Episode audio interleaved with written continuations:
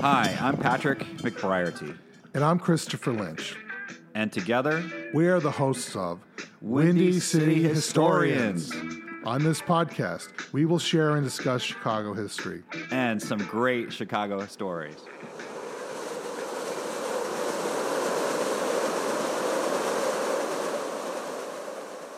Welcome, ladies and gentlemen, to the Windy City Historians podcast. Episode 3 Urbs in Horto? Sponsored by Rapunzl. R A P U N Z L. No E. Created by two high school friends toward improving financial literacy, offering simulated financial trading competitions and scholarships. Check out their mobile app and interviews of Miles and Brian in the press. R A P U N Z L. So, Chris, we finally made it to episode three with John Swenson. I'm exhausted. it's like we climbed Everest or something. My brain hurts, that fire hose that we keep talking about of. It's a lot of information, and have a cup of coffee or a cup of tea, and you got to think about it. Well, you had said a friend of yours listened to the first episode and was partway through it. Yes, my friend Rick was listening to it on the train, and he thought, well, I'll check Facebook. And then he was like, holy moly, I got to stop. Stop multitasking and just listen. It's pretty dense. I think In a, good, in a good way, though. Yes, in people. a good way. So far, the reaction to it has been well received, and we hope that well, that will continue with this third episode. Urbs in Horto, Your question. which uh, means I don't want to pretend I'm a Latin scholar. I actually looked this up. Urbs and Horto means city in a garden. And as you told me earlier, that is the motto on the seal of the city of Chicago. Yes. And it is an interesting. Well, let me just say that it'll make sense once you listen to episode three. It'll totally make sense why we picked urbs and Horto. And we expect to then explain what the significance of this Marquette Mound that Swenson refers to in Episode two, finding the place called Chicago and what it means for Chicago. yes. So I can't wait to hear episode three, and I already know what it's about. This time, I promise the two part interview with John Swenson will be completed in episode three. We're not going to go for four or five.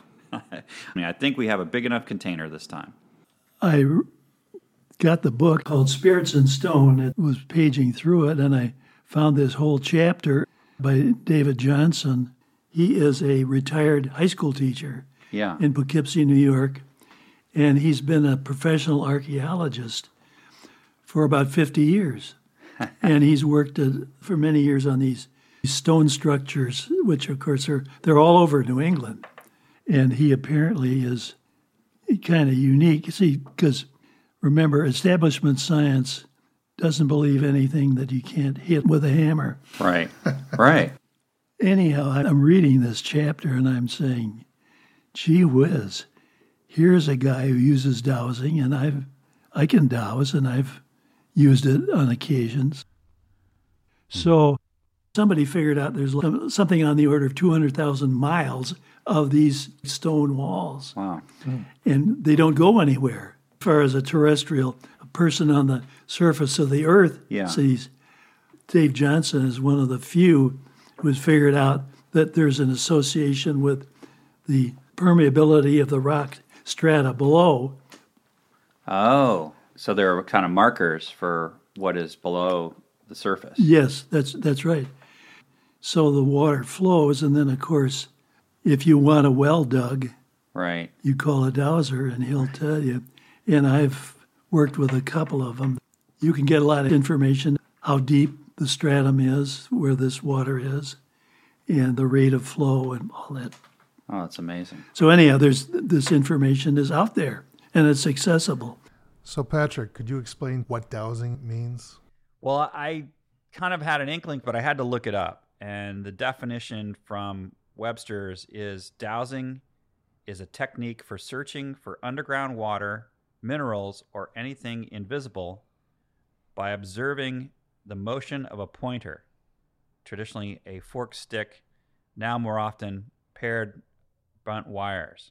Oh, I've seen that in like documentaries on PBS where someone goes out with these pieces of wire and they cross at the point when the water's detected. Right. So it's having that openness to sensation that allows you to feel what's beneath the, the soil to find, say, water for a well or something of that nature. And John also enlists David Johnson, who uses this technique in his archaeology and has been quite accurate in detecting these underwater flows or increased permeability, as he puts it in his reports. Hmm. Fascinating. So, anyhow, I uh, was reading the chapter and I, I realized it was written by David Johnson on how he uses dowsing to evaluate sites and found a strong association between underground water flows, which he terms increased permeability to water of the rock layer, so that he has been able to identify association between features on the ground, which may or may not be natural, with features underground. Hmm. And his accuracy is quite remarkable. I sent an email to Dave Johnson. This would have been back in January, I think, of 18. And uh, I told him about this huge platform mound in mm-hmm. Olympia Fields. And I said, given that your use of dowsing in evaluation of archaeological sites, this is probably something you might want to know about. Within 24 hours, I had a response from him. He said, I'm going to be working this summer out in Alberta and Montana, and I'll be coming back through Chicago, and I'll stop off and survey this site for you. And this was like a cold email, right? You hadn't been introduced to him. You just sent it to him and thought this would be interesting, and here he responds. That's awesome. Well, anybody who publishes and, and states in print that he's a dowser and uses it for useful purposes, not just for recreation. Yeah. That's somebody I'd like to know. I've, right. met a, I've met a few people like that. That's great.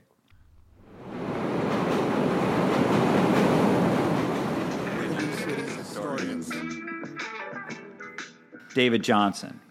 Yes, the eminent archaeologist. Right. Hasn't he done work in like Peru and uh, South America? He's received a, a National Geographic Research and Exploration Award in 1998 on the geology, hydrology, and the Nazca lines in Peru for his work there.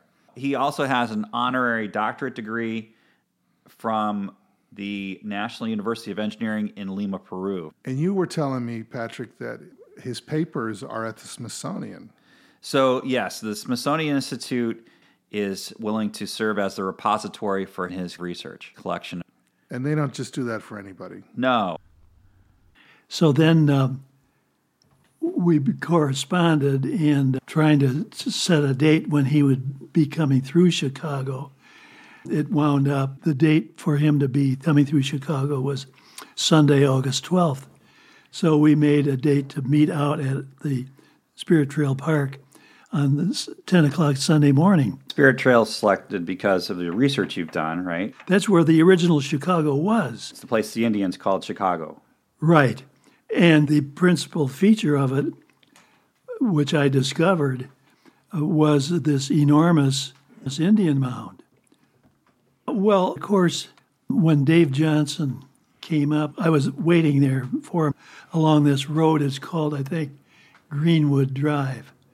It runs right along the north boundary of the Spirit Trail Woods. They're trying to find me. There's a commuter railroad station right there at 211th Street. So they went in, and the attendant at the train station said, Nobody goes into that park. I mean, there's a little signboard there. Yeah. But there's no obvious trails or anything. It's just a thick, you know, it's third third growth woods. Right, right. Dave Johnson and Mike showed up, and I this SUV with New York plates. So I'm imagining them driving in like the professionals in this, you know, black SUV or something like that. But it was brown. uh, So anyhow, so that is the thing that I was asking myself. Well, why did they build this mound here? yeah, because I think even before I got involved with Dave Johnson, I was reading people who were saying there may be an energy pattern, there may be a flow of energy of some sort uh, at this site. Sure, okay, so I got out my pendulum and asked whatever, the universe, the ancestors or whatever. wha- yeah, whatever, Yeah.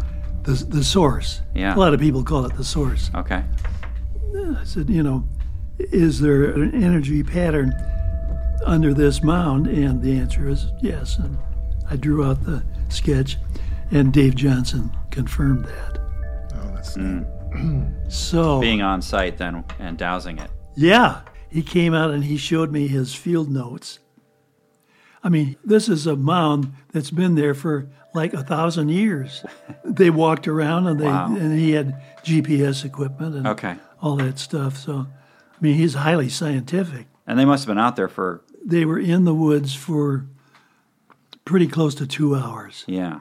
So he came out and, and he said, There's a ramp uh, sloping up to this mound. And then he said, because it's shown on the sketch map, that there was a trench that was cut across what, two meters wide. And he said, You can still see the trench. Well, these guys had no business digging into it. A professional archaeologist would not do that. But anyhow, Oh, you think that might have been dug by somebody earlier or something? I think so. They were probably hoping to find some pots. Yeah. Would the mound be clear of trees for its primary function and then maybe Yeah. falls into obscurity and new people migrate to the area and they know there's something special about it? By that time, there might be growth. Well, yeah, because bear in mind, this is an artificial construct. It's a huge pile of earth. Right. It's on a floodplain in a river valley, and there are hills on both sides of the stream. So there was a lot of uh, earth that was available. So all they had to do was dig it up and put it in baskets and carry it over to the site and dump it. So uh, during the active cultural period, of course, it would have been kept clear because, first of all, it was a pile of earth. Right. There weren't any trees growing on it. Of course. But once the site was, in effect, abandoned, yes, you would expect plants would be growing on it. And it doesn't take long for a plot of bare ground to be colonized by weeds and trees, and you name it.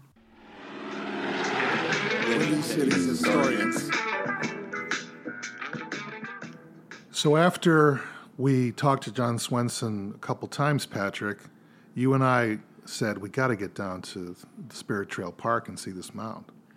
Yeah, it's a forest preserve, but not in the Chicago sense of it. it. There's really no trails leading in or out of it. Yeah, park is kind of a misnomer. So we picked an October day. You and I were driving around trying to find a way in. Finally, saw this sign, Spirit Trail Park, on a side road in a residential neighborhood. And then the neighbor came over. Well, she thought we were with the Parks Department. No, ma'am, we're historians, which is sort of like in the Blues Brothers when the woman says, Are you from the police? And the Blues Brothers say, No, ma'am, we're musicians. Yes. So I'm sure she thought we were completely out of our minds. So she played along pretty well and actually gave us a lot of good information about the area. The stuff she was telling us, she was revealing secrets, but you and I like couldn't believe it. All right, we're walking into Spirit Trail Park.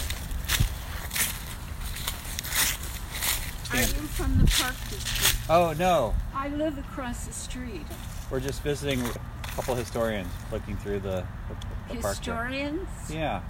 That this, this platform mound that's over here. There is a mound back there. Yeah. My sons called it Bunker Hill. Here it would have been the cultural center or oh, spiritual oh, that's center. fascinating. Oh my gosh. That history isn't well known. Just, just maybe a handful Well, of it should be. Well, Well, that's, that's why we're here. Well, that's interesting. You're a historian. yeah, Fascinating. Yeah. How long have you lived here, ma'am? Since 1961. And your sons Uh, used to play here, and the late 60s and 70s, and they couldn't play here anymore because we had hippies camping out. The pot smell was so strong you could get high if you walked in Uh-oh. here. So now they're 55 and 60. But when my husband and I first started looking for a home, this was all woods, all the way back to where Butterfield Creek, there's like a bluff. There are houses built there now. It was woodland, but you could walk. It was so beautiful. So many wildflowers, so many. And wildlife. And the developer had donated this land to be kept as, as woodland uh huh. and because of all the building, it's different now. We used to have red fox. You don't see them anymore. It's really a shame. I guess people have done our best to destroy what must have been an incredible, incredible landscape here in Illinois.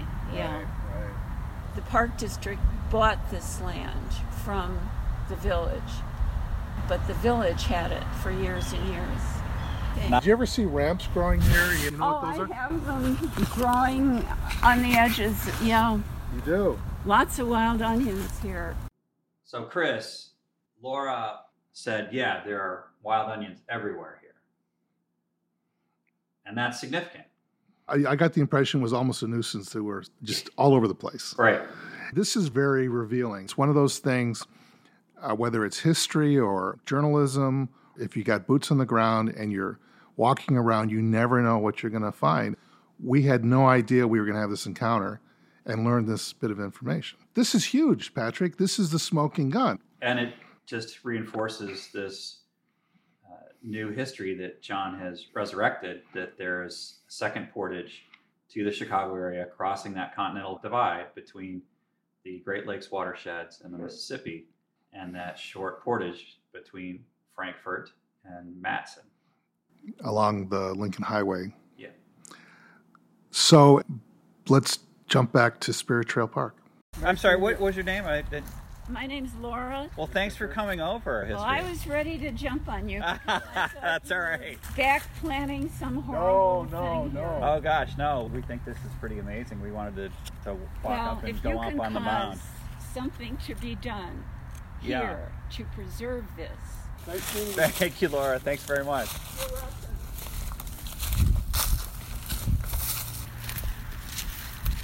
It's not as dense as I expected. Like, Well, I'm thinking, where's the Butterfield Cliff? How are we going to get over there?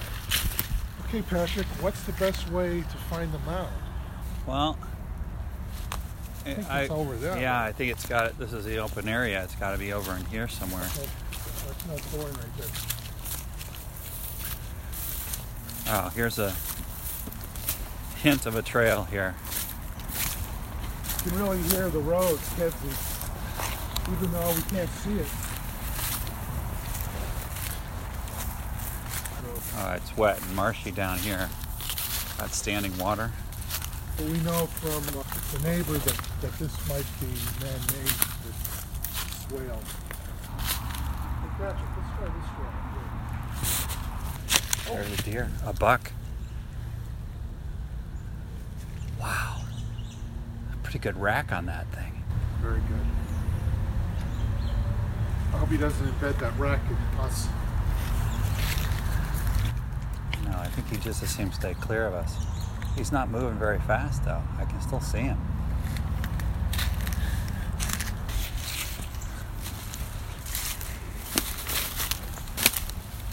It's just up here.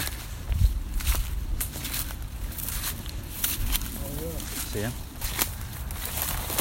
Ah. Walked right into some thorns. What do you think, Patrick? Mound over there, you think? Is it there or up here? Oh, I don't know. I'm just seeing houses there, right? I see a kind of a slope in the terrain this direction. Is that just the, the creek there? See, it looks too close to the houses. Oh, okay. Is my thinking, but it didn't look like a very big piece of land on Google Maps, but it feels much bigger, doesn't it? Oh, here's Butterfield Creek.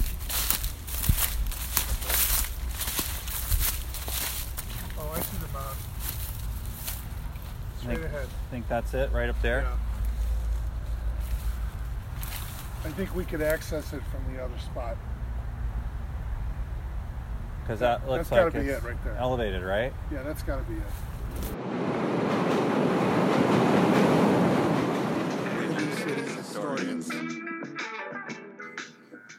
Chris, after we visited the mound in October and we'd gotten on top of it and checked it out, taken a bunch of photos, including, I might add, the photos that are on our website on our About page. You mean the unsmiling mugs of us looking very stern and serious for some reason? Well, we're on a very spiritual space. Maybe we shouldn't do that on the top of the mound. Well, that's true. Goof around. So, Fair enough. in any event, when we get back, we have a couple weeks, and then John Swenson sends on the report that David Johnson did based on his August visit.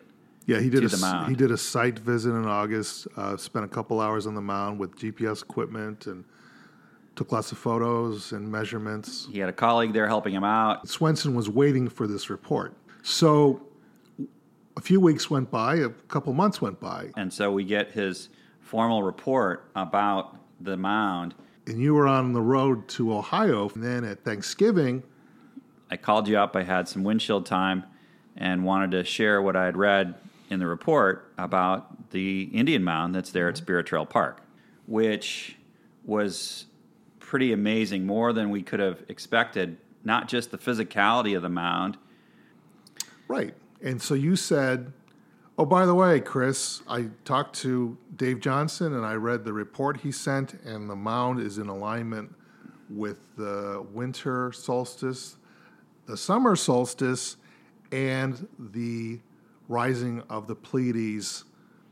Right. It was pretty amazing. I, I didn't quite, I never expected anything quite like this. No, no. And so that sunrise on the winter solstice is when that ramp is in alignment On the morning To- of, that- the, of the solstice. at, at the horizon at mm-hmm. 122 degrees. And then in the flip side, on the summer solstice sunset, 21st of June. it's in alignment as well. And then that winter rising of the Pleiades on the horizon. Yeah, the star cluster that had significance to the native peoples, that on the solstice evening, the Pleiades rises in alignment with the mound. And when we had been to the mound, I did note that there was an east west alignment, but I wasn't thinking in terms of a Stonehenge type calendar. It was just something I just happened to notice. From a non archaeological point of view, that's how it laid out as far as Butterfield Creek.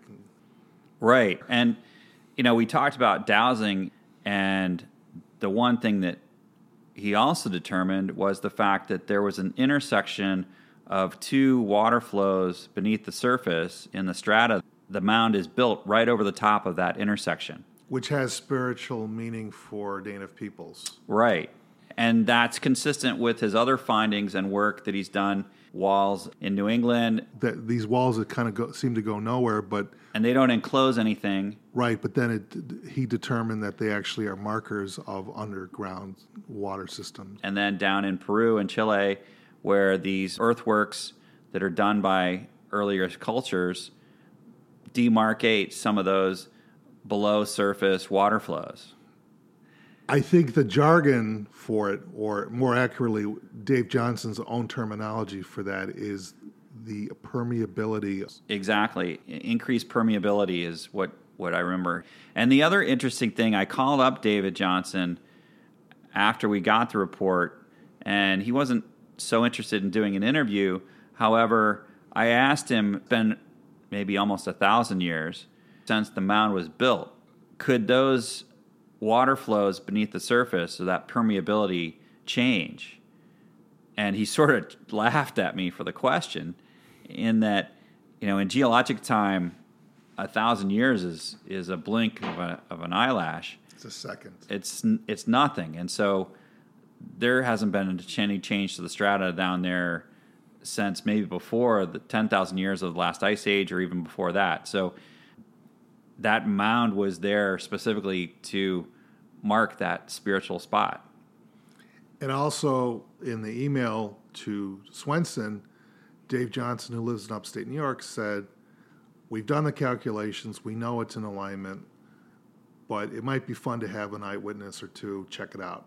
So now we had a goal, but we also had a challenge because this is Chicago in winter. You never know what kind of weather you're going to get.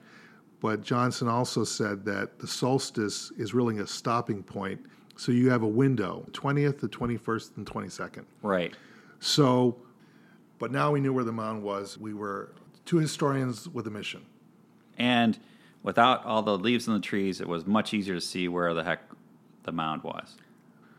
So we said, well, we got to go down there. It's 5:30 in the morning. Chris is going to pick me up to drive down to Spirit Trail Park. Hopefully, it's clear skies. By the way, there's no reason to ever be up this early. No, I know. There's people that get up at this time all the time.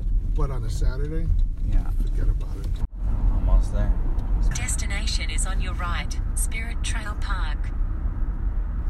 Arrived. So here are the notes from Dave Johnson.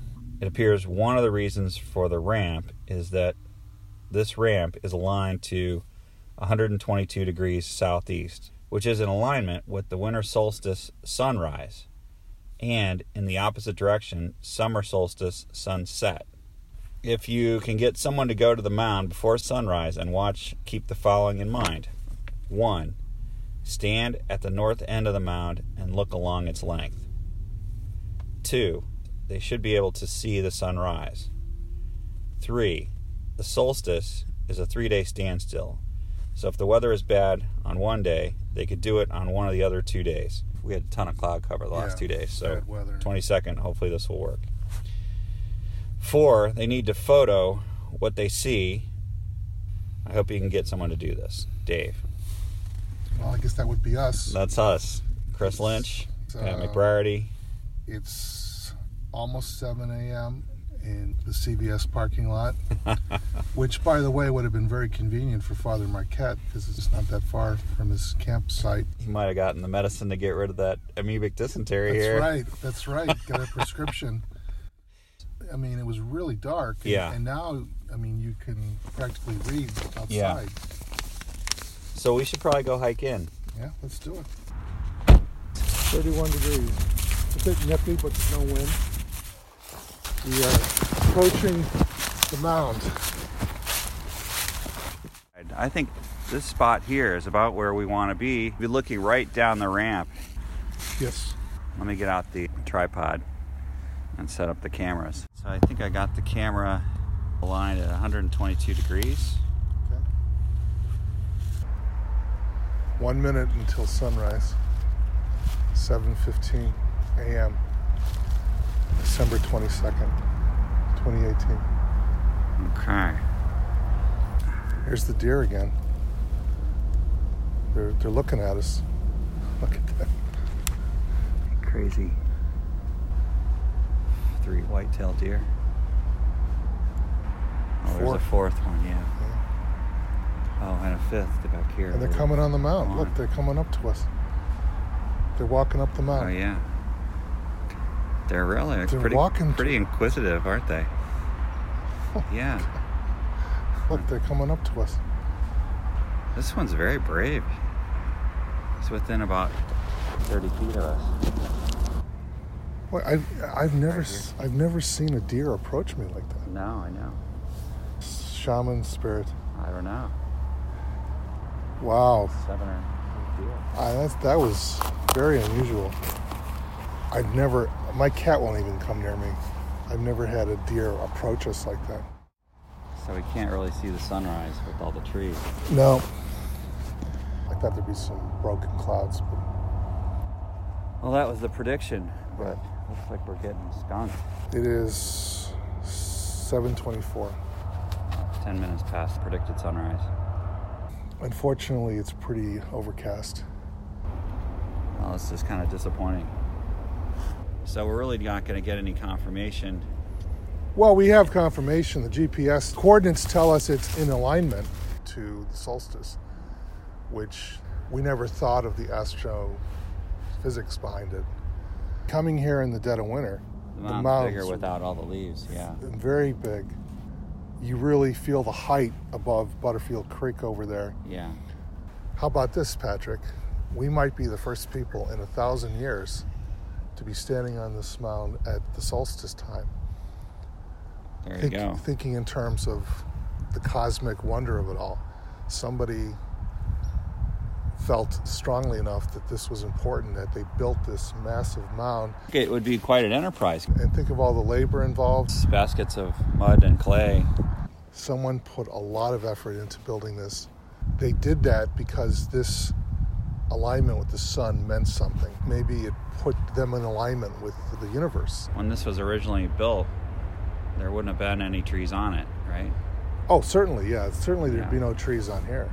I'm sure if the astronomer or shaman had any clout, if there was trees in the way of his astronomical readings, they would come down. Very possibly. And they didn't have access to that handy iPhone. This was their iPhone, Help them figure their calendar. right? That reassurance that, okay, after this day, the days should start getting longer without having any of the science, and you can tell when that is, that would be really powerful. And it was important enough that the Christian calendar is built on the solstice. Really? I didn't know that. Christmas was picked by the church fathers to be on December 25th because that's when the sun was rising. And Ah. the solstice, it was pagan. Sure. They knew it. Yeah. To this day, the world still gets jazzed up about the solstice. They may just not necessarily know why. There's something about the light coming back. There's a hope to that Yeah, for for, sure. hu- for humanity. And this mound helps confirm that. We didn't get what we wanted, but we got some decent stuff, I think. Yeah, Here's some maple leaves. this was not a waste of time. Okay, back to civilization. Here's what I want to know, Patrick. How many people drive past this? And there's the mound, plain as day. How Yeah. many people see it? Well, it's obvious in the winter. I think it being camouflaged is what saved it. And also being so close to Butterfield Creek. You're not going to build housing right on the creek. That floods. Yeah. So did you see how low the water levels were? Yeah. Because we were here in October. But there was still enough to float a canoe That is true. in Butterfield Creek. Yeah. And the current was flowing east. And we're what? From the portage? Two leagues. Yeah. oh, that's five miles, right? Two leagues, and it makes a difference. Yeah. Windy City's historians. So, Chris, we're here at the Waveland Island studio. In beautiful Northside Chicago. We need to talk about the astrological connection of this Spirit Trail Mound. And you had the idea that we should talk to somebody at Adler Planetarium. I just want to go to the Adler Planetarium. It's, it's one of the coolest museums in Chicago. Well, you also said we should reach out to Mark Hammergren. He has a wonderful ability to make very complex cosmic issues easy to understand. You know, like black hole. It's hard to wrap your head around this stuff. So I thought, well, I'll just send him an email about what we were doing and the astronomy connection. And he was very interested. In fact, he almost went with us down to the mound during the solstice, uh, but family commitments and being so close to the holidays, he couldn't make it that Saturday on December 22nd. Yeah, he missed the cloud cover. Yeah, yeah. So probably just as well he didn't go with us. But he was very excited to be involved because the other thing about Mark Hammergren was that he was very close to getting an archaeological degree. So he has that background and affinity for some of this ancient archaeology in addition to a PhD in astronomy. And it was great going down to the Adler and then to be introduced to him and was really a thrill. Yeah, my name is Mark Hammergren. I'm an astronomer here at the Adler, and I've been working here since 2001. So this is coming up on my 18th year of work here at the Adler. Wow. I'm a planetary scientist by training. I specialize in research on asteroids and comets, but I really spend most of my time at the Adler working on science communication. So, trying to get the information that we, we discover out to the public. We're excited to talk to you about Chicago history and We being Windy City Historians podcast. That's right. And as you know, Patrick and I have been working with John Swenson on this concept of where the place the Indians called Chicago or Chicagua, where it is. And that there's this Indian mound there. Yeah, it's my understanding there were several periods of mound building. So you have the, the culture that was that's known as the mound builders. Uh, you also had the uh, in southern Illinois the Cahokia culture, and so they're also making mounds. Making earthworks like that is a pretty common thing in cultures all around the world. To think about it, if to build a mound in alignment with the solstice, I mean, you need someone, a shaman, maybe someone of your equivalent a thousand years ago. Obviously, people that studied the stars had clout. Yeah, they were willing to work over longer time scales. So they didn't have to necessarily build this thing in a month if they wanted to do it over a period of years. Uh, this was very intensive labor, and it's my understanding that a lot of the work was done during seasons where there was perhaps less agriculture to be done, less hunting, mm-hmm. where there was more free time on people's hands. And sociologically, that this was sometimes used by cultures to help control the population, to give them something to do in that in that time off. And they'd already have a surplus of, of food and and so then what do you do, right? Right, right. So, you know, you got to keep the people occupied doing public works. Probably long before that mountain was built, celebrations of the summer and winter solstice were very important. These were ceremonial, celebratory events rather than not necessarily great shamanic things. And so they would have known the direction of the, the winter solstice sunrise. So they would have had a rough idea. They could have started building the mound first and then added some site posts to build the ramp. So I think it's fairly straightforward how they could make such an alignment appear in their architecture. And of course, we're talking about a sky that wasn't polluted with lights like our Sky. Yeah, not only that, but you also noted the, the presence of trees. The active management of landscapes by Native Americans was really quite widespread. A lot of people have this picture of North America just being full of thick forests because people hadn't been there to cut them down. But in fact, the Native Americans really had managed them actively. They'd, they'd cut down the trees, they'd uh, made fields, used slash and burn farming techniques, these kinds of things. So a lot of the populated areas in North America were very heavily managed by them. So that, that's number one. Maybe they had clear sight lines then. They also didn't have things like that railroad embankment that is to the east of this which is site. quite large. yeah, absolutely. Yeah. So the Illinois point. Central Railroad, they, they built that back in the 1800s. Yeah. So it's really a miracle that this exists. I've seen maps. Uh, I've, I've looked through some old maps, and you do find quite a few Indian mounds uh, located in these maps. Uh, even in you know upper north north side of Chicago, west side. So that you have these these things noted down. I, I grew up in Waukegan, and I remember going through old city records, looking at maps myself, and there was an, supposedly an Indian mound visible right off of the Chicago Northwestern Railroad tracks, just south of Waukegan, right by a cemetery. And I went looking to see if I could find it, but it had been completely plowed under and built over, and subsequent buildings torn down, so there was not a trace remaining. We were fascinated to realize that the Pleiades um, comes to play in this. Yeah, so the, the Pleiades, it's a bright cluster of stars in the constellation of Taurus. And not only is it an interesting looking thing in the sky, can kind of look blurry because the small stars, uh, not, not incredibly bright stars, are kind of close together. So it's an interesting looking thing, number one. And number two, the rising of the Pleiades, that's been used by many cultures around the world as an indication of a good time to plant crops or to harvest them. So it's a convenient astronomical calendar that anybody can observe and keep track of. Similar of. similar to the solstices. Exactly, yeah. And people would not just wait for a solstice to occur. They can count days.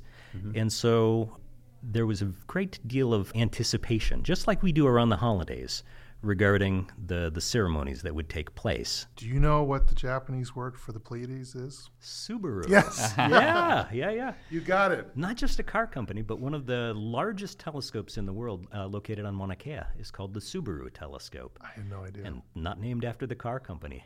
The and I was looking at the logo yesterday. The the car in front of me on Lakeshore Drive was a Subaru, and there you see the stars. That's right. in that symbol. that- in that yeah. in that symbol. I guess it was used by the Japanese as a consolidation of several car companies, and that is what came out of it. oh, interesting. I think it was like five or six companies that came together to That's to form interesting. that. So it's in front of us. we just don't realize It's on the it. back of my car. I own a Subaru. And Mark, what is the history of astronomy and of stargazing, and and why it became a science? And well, for one, the sky is visible to everyone, to every culture. Right. There are differences between the northern hemisphere and southern hemisphere, so you don't necessarily all see the same stars. Mm-hmm. But for the most part, up here in the northern hemisphere, all of the cultures, they see the same stars, they see the same planets, they see the same motions. And going back, oh gosh, well before any kind of written history, ever since humans have been on the planet, hundreds of thousands of years, they would have looked up and wondered at the night sky. And you see mysterious things sometimes comets, giant meteors coming in, these uh, kinds of things. People want to explain these. And so they would come up with stories regarding them. Oftentimes, these objects were related to the gods in the untouchable heavens. Or for Native Americans, on the spirits. The spirits, yeah, yeah. So, uh, oftentimes, celestial objects, usually they were ascribed great importance.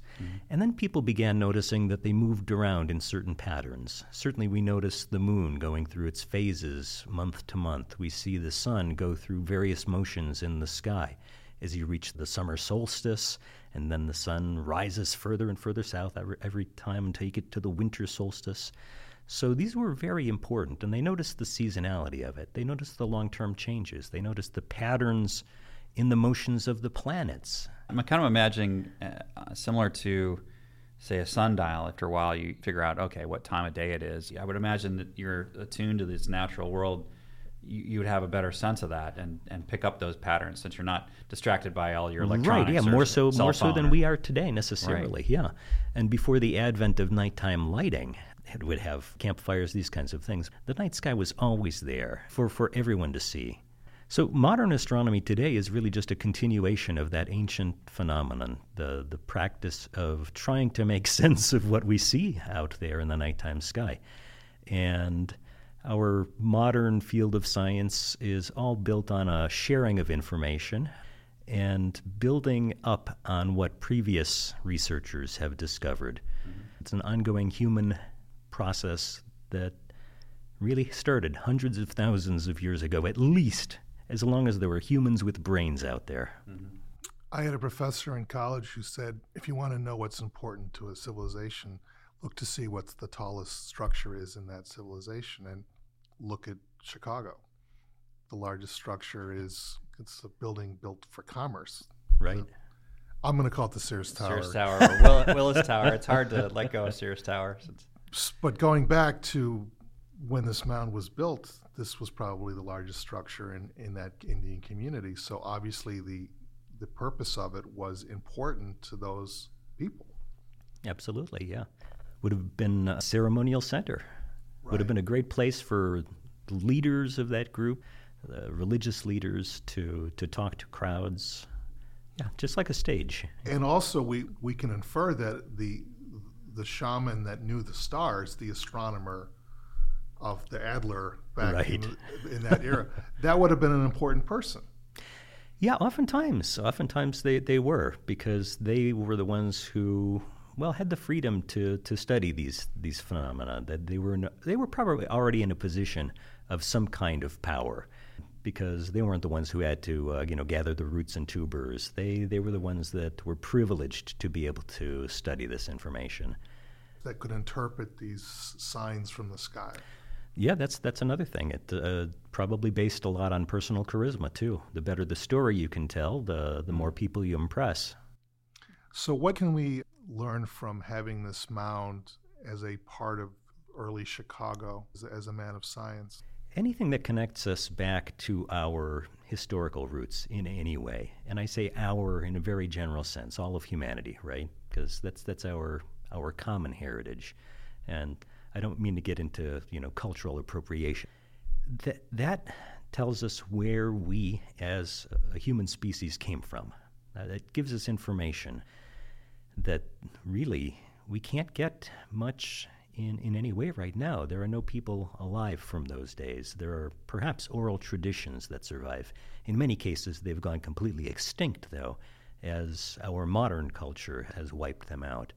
But to find this physical evidence and have it presented in such a way that it tells us maybe a little bit about how they saw the universe. That's really cool information, and it just all adds to the story. And as I said to Patrick, as we stood on that mound that solstice morning, we might be the first people in a thousand years seeking that solstice angle for that purpose. And I felt a connection. It's a fascinating observation there. To I mean, I felt humbled that Yeah. I was there in the tradition of these people sure, who were obviously very smart yeah, because history sometimes whitewashes the accomplishments of past cultures, but these were these were people that were attuned with their environment More so than we are. more so than we are. in a lot of Yep, ways. by necessity. Yeah, And and yet, what's interesting is here we are at the Adler Planetarium, where these calendars that we can use and this connection that we have of wanting to tell stories about the stars and being connected to them in some fashion hasn't changed that much. You know, our technology has, but we're still telling stories about them. They're still important to us, and and so it's all it kind of comes full circle. I think that's a really good summary of what it is we try to do here at the Adler Planetarium is bring these stories out. Not just the modern science stories, but also the historical stories. This has always been a very special place, Well, thank you for saying that. and we need people to come to the Adler. You're welcome anytime.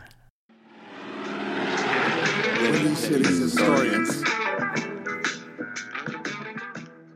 Patrick, you know spring is here when you see the farmers markets, At Daley Plaza, Daley downtown Plaza, Chicago. downtown Chicago. It's really very nice. There's farmers markets all over Chicago. I usually scouted for asparagus.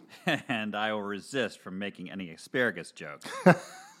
but anyway, Uh, So I was looking at the greens, and I swear to God, I thought my eyes were playing a trick on me because I walked by the vendor and he has on the cardboard, it's not like some fancy sign, he had written ramps.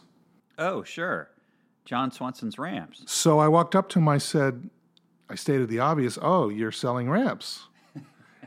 and he goes, yeah. I said, Give you like a quizzical look or something. well, he was like, yeah. I said, well, uh, it's a short season because this was in mid May. Yeah. And he goes, Yeah, the season's going to be shutting down in a couple weeks. And I knew that because the canopy fills over and then the ramps. Uh, As John described horticulturally in the first episode. right. So I said, Wow, this is great. I said, I've actually never seen ramps. Well, we have pictures of them in the presentation John gave at the Chadwick Institute, but we had never seen them. I'd never, I never seen them. Nor I. So I turn to the fella and I say, You know, this is where Chicago got its name. oh wow. And he looks at me and he goes, Excuse me? And I said, Chicago or Chicago got its name from this plant. yeah. And he goes, Allium tricoccum. Well, I didn't say that. If I was a Latin scholar or a horticulturist, I would have said that. And he looked at me and he goes, Yeah, are you going to buy some? And kind of wasting his time a little bit, droning on about the history of Chicago. And uh, he wasn't particularly interested. The, the usual Chicago thing. Are you going to buy anything or what? Yeah, yeah, keep moving, pal. I said, Well, $5 for four, five? I mean, that's a dollar. I said, Of course I'm going to buy them. So I did. I bought about eight of them. They were in a bundle. Uh-huh. And I got to tell you, I was thrilled because, first of all, they smell great. Did you bring some with you? I brought some, I got them in this, this bag here. Okay. So here you go, Patrick. Here are uh, ramps. Oh wow. And we'll have pictures of these on the website. Yeah. It's a flat green leaf, two to two and a half inches wide by four to six inches long. Yes. and it's kind of a fluted look to it. Actually has a pretty big bulb, uh, bigger than, Yeah, it looks like it's like a teardrop onion. and it's very white. And then what I noticed is when you smell it, it doesn't smell like an onion, and it kind of smells like garlic, but I would say maybe a combination of, of both of them. Yeah, it has uh, a mild smell, somewhere between a, a leek and a scallion and a garlic. And I would say it's a fairly strong smell. So I imagine if you were walking through a field of them, you would probably be able to smell it. Just had a taste of the greens because they're fairly thin. has kind of a silky feel to it. Yeah. And then the stem coming up out of the ground has a purplish hue to it, then goes to the bright green of the leaf. What's neat about it is supposedly you can eat all of it. You can eat the bulb, the leaf, the stem, you can eat it all. And if you want to preserve it, if you put it in vinegar, they say it makes a wonderful salad dressing that lasts a really oh, long really? time. Yeah, I was talking to a chef and he was telling me because I, I happened to mention that I, I got the ramps, and he got all excited because he knows it's a very short growing season. And again, I asked the fellow, "Where'd you get it?" Because I I foraged for it. I got it in the forest. Well, perfect with this whole farm to table movement that's going on in Chicago. Right, exactly. I thought it might be fun, Patrick, maybe fry up some of these and just see what they taste like. Yes, let me wash some of these up and we'll get them chopped for the fry pan. Very good. Get rid of the roots off the end.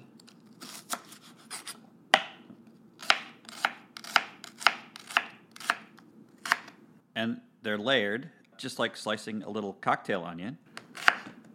Try not to get my finger. I'm Just cutting some of the leaves. All right, well, throw a little butter in a pan and we'll try these. All right. So we got the ramps with the the bulb and the stems and the leaves, just in a little butter in the fry pan. Those look pretty good. Should we try those? Yeah, it looks great. All right. I'm excited. I have never had Chicago before. Fresh, fresh ramps. Yes. Mm. Now we tried some of the the bulb of the ramps, and they were much stronger. But sautéed, they're they're very mild. Yeah, it seems to reduce the. That garlic taste to it. Yeah, it kind of takes it down a notch. and then they have a little bit of a crunch, not quite like celery, but similar. I'm very impressed with the leaves. It, I, I keep on returning the word silky, but that's exactly the texture of it. But they do; they do have a very silky feel on your tongue. Yeah. It's really got a nice flavor to it. I bet a Frenchman would add a little red wine or something to it. yeah. I mean, this is really good. Uh, but you do get a bit of the garlic flavor sticks with the leaves a little bit better after being sautéed. I got to tell you, I'm I'm a fan. Yeah. Well, this is a great surprise, Chris. It's awesome that you ran into them and uh, get a taste of the ramps or Chicago. It's uh, almost redundant. If you're gonna pick it, you got to leave some of it behind so it can grow again the next time. Yes, and I think because this plant is very slow to germinate, best part is the greens. It's best to just trim it, and then the rest of it will grow back by leaving the bulb in the ground. Uh, seeds may take five to seven years to really fill in a complete patch of this wild plant. Look on the internet, ramps or Allium tricoccum. It's where Chicago got its name. So thank you for joining us at our cooking podcast. Cooking up a little history for you on this third episode. And also, I did do some research online, Patrick, and there are several festivals in the Midwest, Canada, and the Appalachia, like literally ramp festivals. Wow. So if anyone's traveling in those particular regions and are curious, uh, just look it up. What a great way to end the third episode. In the tradition of Henri Joutel, Foraging. foraging for uh, ramps. Yeah. How ironic was it that I found ramps in the middle of Daley Plaza, which is pretty much the center of Chicago culture. Today's Chicago. Today's Chicago, Chicago Mama. We thank John Swenson because it started with talking about a plant, ramps, in his living room with in his garden behind us and Right. his background in horticulture. on a beautiful spring day. Well, it's also ironic because when we began this podcast back in May of 2018, it comes full circle. We're working on this episode, and it just so happens to be mid May when the ramps are in season. And May is when this episode, episode three, Urbs in Horto, gets released. And how appropriate, since the Chicago motto is Urbs in Horto or City in a Garden. Thanks to John Swenson. Perhaps the motto should be reversed. It's instead of City in a Garden, it was the garden, John Swenson's garden, which led to the city, the original city, Chicago. That gathering place the Indians called Chicago, Yeah. the mound. So going from the dirt and the ramps Studying the origin of, of that plant. to the stars Yeah. and the original Chicago and Olympia Fields at Spirit Trail Park. And John's history has changed our sense of Chicago and where we came from. And then the fourth episode on the Voyageurs, or do you have a uh, title for that I yet, do. It's Chris? called episode four LaSalle and the Voyageurs. So we will get further into the history and those Coureur de Bois, right? That's right. The working men of the fur trade. and it's going to be a fun episode and we'll further explore why chicago is such an important place and has such a rich history that we don't have to wait a century for each episode, and we're dropping one a month, typically on the last Friday of each month, and hope to continue doing that at least until we can get up into the 1930s that's right so i forward to it and we hope that you the listener tune in the Windy City Historians podcast. Audio editing by Christopher Lynch and Patrick McBriarty at the Waveland Island Studios.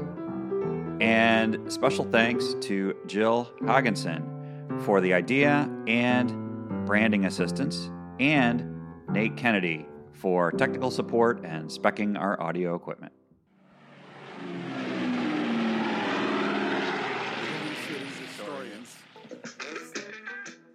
thank you for listening to The Windy City Historians Podcast. Episode 3 Urbs in Horto?